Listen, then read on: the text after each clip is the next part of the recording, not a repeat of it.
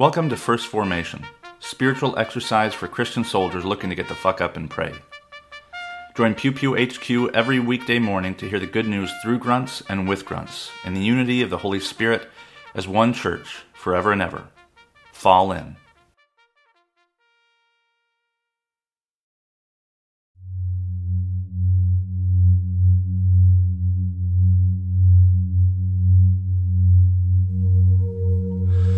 Psalm 48 Great is the Lord, and greatly is to be praised in the city of our God.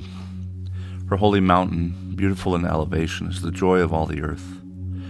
Mount Zion in the far north, the city of the great queen with her citadels, God has made herself known as a fortress. For behold, the kings assembled, they came on together.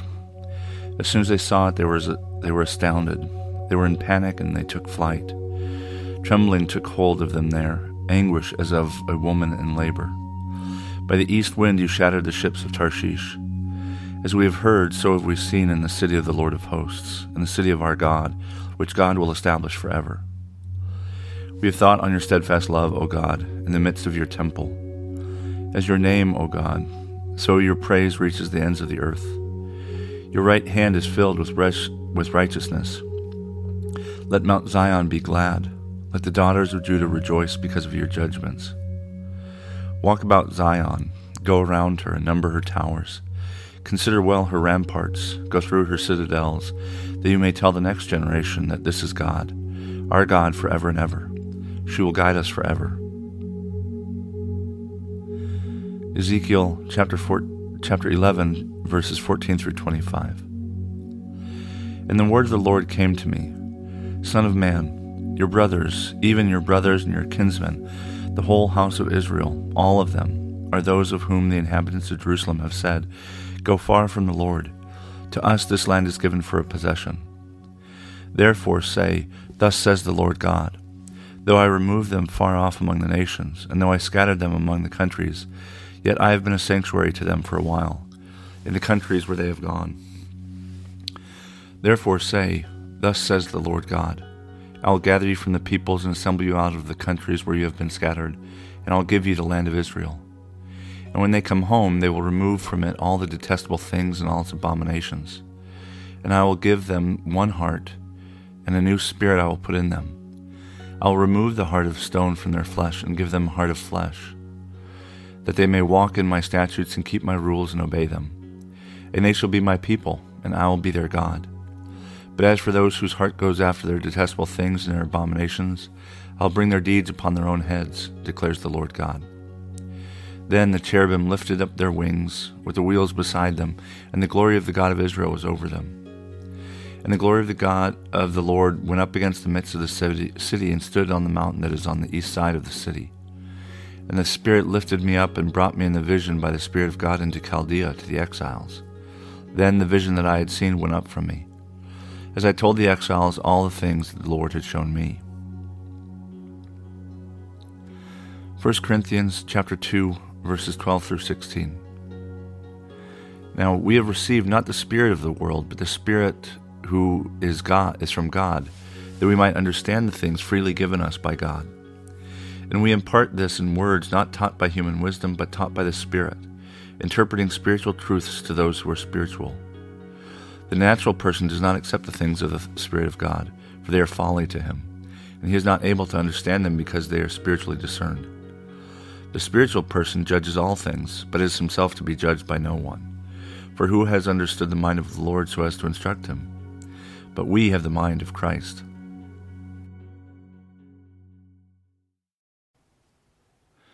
Good morning and welcome to the first Tuesday after Pentecost. This is Brother Logan Isaac broadcasting from Frederick, Maryland. This morning's readings come to us from Psalm 48, Ezekiel 11, and 1 Corinthians 2. And the um, the the readings are um, the the reading from Ezekiel.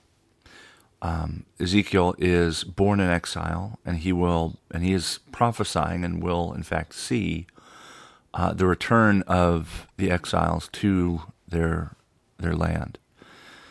Um, and it's in this place uh, where we get an even more clear, you know, reference to the the the hearts of flesh rather than stone. I think we had it last week when I was driving, um, and um, it's this really wonderful image uh, because it speaks to uh, kind of the human condition.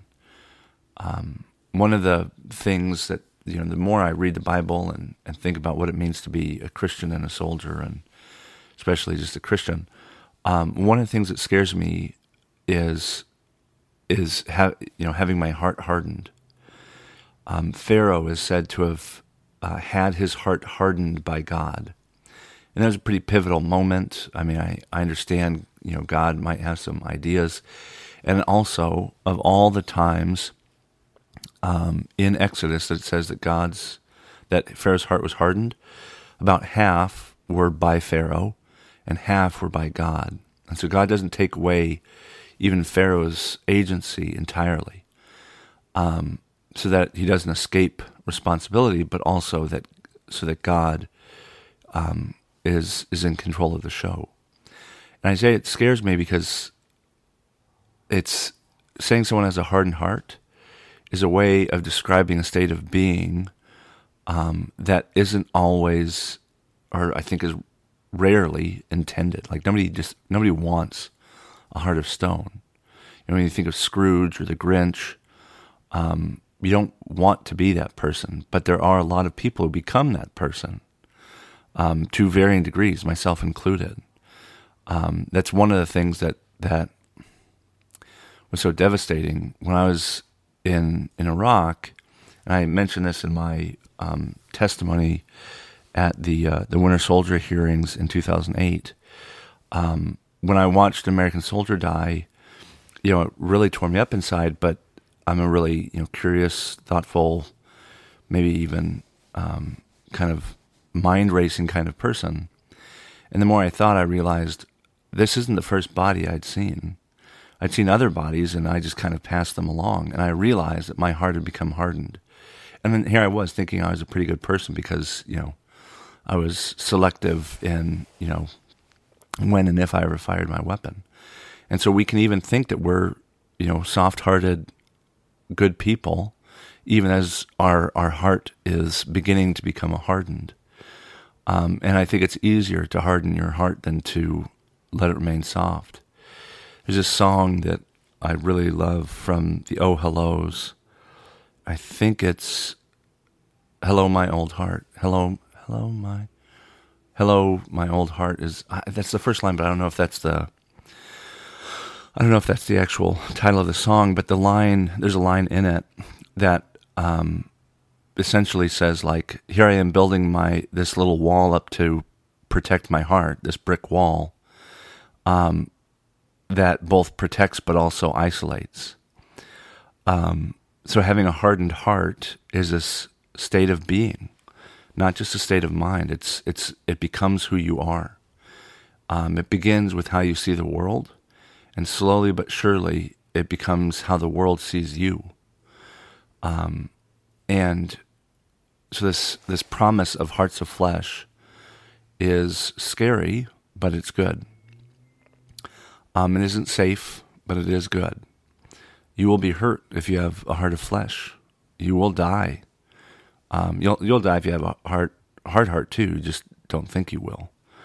Um, it's a uh, daunting proposition to be offered a heart of flesh, and I think a lot of people might not take that offer. Um, it's an offer of vulnerability. It's an offer of pain and anguish but it's also an offer of joy and fulfillment. Um, and the, for people who want to be good people, to be people of goodwill, um, it's easy, easier than you think, to have your heart hardened. Sometimes slowly, sometimes quickly, sometimes by pain, sometimes by satiation. You know, having everything you want and and then some. Um, it happens in so many different ways. And I say it's the scariest, one of the scariest things for me because you don't see it happening. You won't see it. you'll go along thinking that you're this great person, and then you'll do something really fucked up because there's a there's a part of your heart that has been hardened. Um, and it's not permanent, I don't think. Um, but it is it is subtle. It's insidious. Um, it's v- very often um, unnoticed. Um, and so, uh, I mean, that's just me. I'm I'm I know what it has been like to discover that my heart was hardened. I think in my testimony, I, I, said it felt like I woke up and found a KKK membership card in my wallet, and I noticed my signature on it. Uh, you know, never remembering, you know, when I signed it, when my heart began to harden, but being unable to deny it. Um, and moments like those are gifts from God. They're an opportunity, an offer to soften your heart. God will do it for you. um, all you have to do is succumb, right? Allow yourself to feel, um, allow your heart to be soft, because it is. God has given us hearts of flesh. Um, we can deny it and harden them ourselves. Um, I don't know if we are in an age that God hardens our hearts as as Pharaoh um, had his heart hardened. I I just don't know.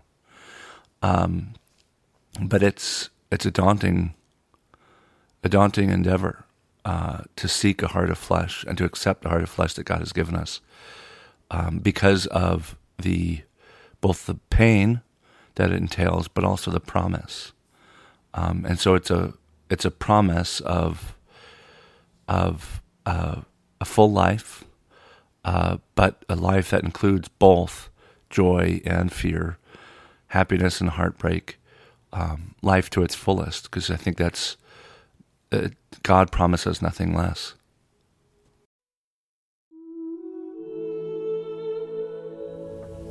Prayer for joy in God's creation from the Book of Common Prayer. O Heavenly Father, who has filled the world with beauty, open our eyes to behold your gracious hand in all your works, that, rejoicing in your whole creation, we may learn to serve you with gladness for the sake of him through whom all things were made, your Son, Jesus Christ, our Lord. Amen.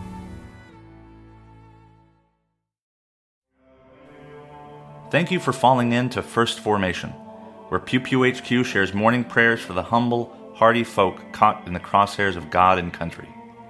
If you like what you've heard, you can participate in one of the three following ways.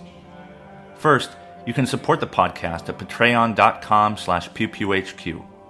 You can contribute as little as a dollar a month, and you can cancel at any time if I ever piss you off. Second, you can become a co-host by recording a lectionary reading for a future episode. Instructions will be provided, and you don't have to be a grunt to collaborate with Pew Pew HQ in this or any way. Finally, you can also record and send prayer requests of a minute or less. Prayers can be included in the episode, read anonymously if you wish, or kept private for me to pray for off air. So there you have it three ways to participate in First Formation. I hope you'll continue to listen, even if I can't convince you to jump in. This has been Brother Logan Isaac, always faithful, always family. Semper Familia.